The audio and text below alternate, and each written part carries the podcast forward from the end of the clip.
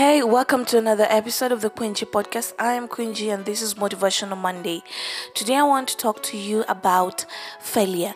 Guys, we have all experienced disappointments and setbacks, and therefore I believe that knowing how to rise above failure is a major advantage. So today I'm here to share with you things that will help you rise above failure. Now, guys, if you're interested in this kind of topics, please subscribe and share this message with a friend. And don't miss Motivational Mondays every Monday, where we'll be having topics that I hope they inspire you, motivate you, and lift you up in one way or another. So, moving forward.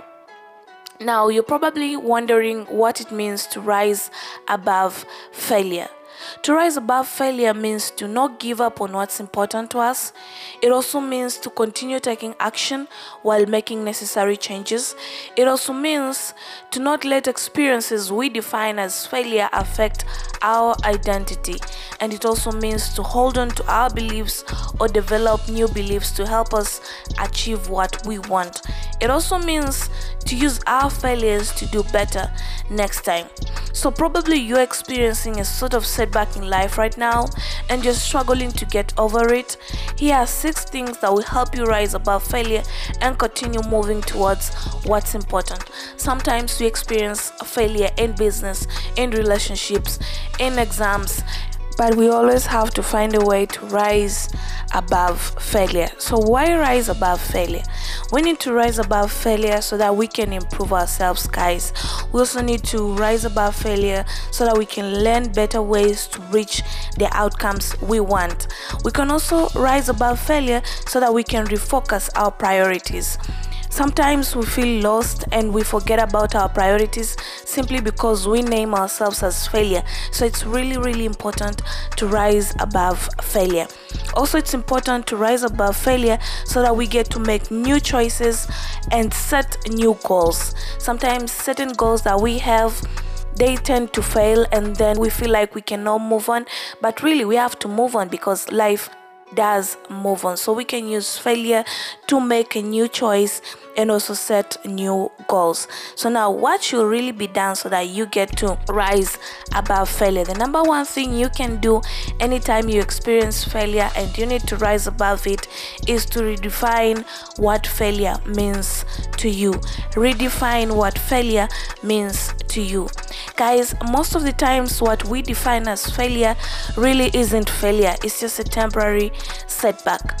Now, temporary does not mean permanent, which means things can change. Yeah.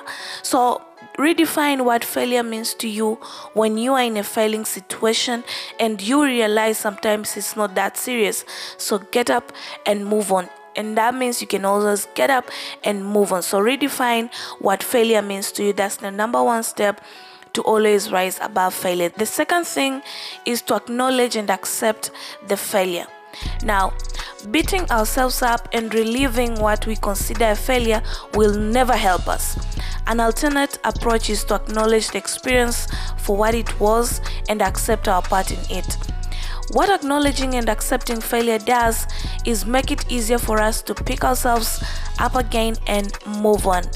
Now, you realize I'm saying move on on a lot it's because we really have to move on despite it all. Whether you choose to move on or not, guys, life does move on. So, really, you need to acknowledge and accept that failure for you to rise above it. The other thing is to aim to improve yourself.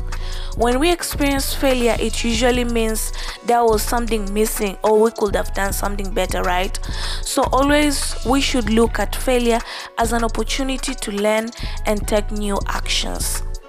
The other thing you could do is to create a contingency plan, meaning a way forward. Yes, we have experienced a setback. Now what? Aren't we going to move on? Of course we are. So what do we need? We need a plan.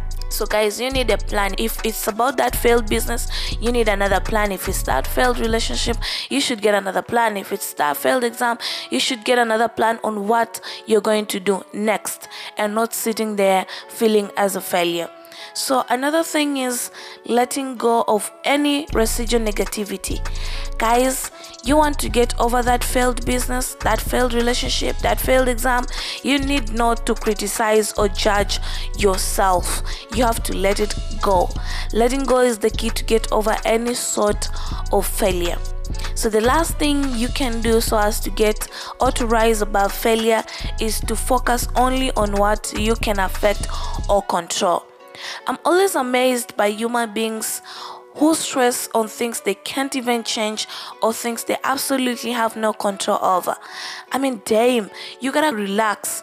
Seriously, though, we have to learn to not give energy to things beyond our control. Let our job be to focus on what we can affect and control. This means paying attention to our thoughts, emotions, and actions. So, lastly, I want to finish by saying that failure is not a bad thing if we know how to rise above it. And I've just shared with you things that will help you rise above failure. And no matter how badly we fail, we can always find something good if we are willing to look for it. So, today I'm to ask you to reflect on the last experience you consider a failure, and from the ideas that I've suggested on this episode, use them to redefine that failure so you can rise above it and recommit to what's important. You promise me you'll do that? Great. Always good talking to you guys. Please subscribe and share this talk with people you care about. Until another time, keep rising and shining. Bye bye.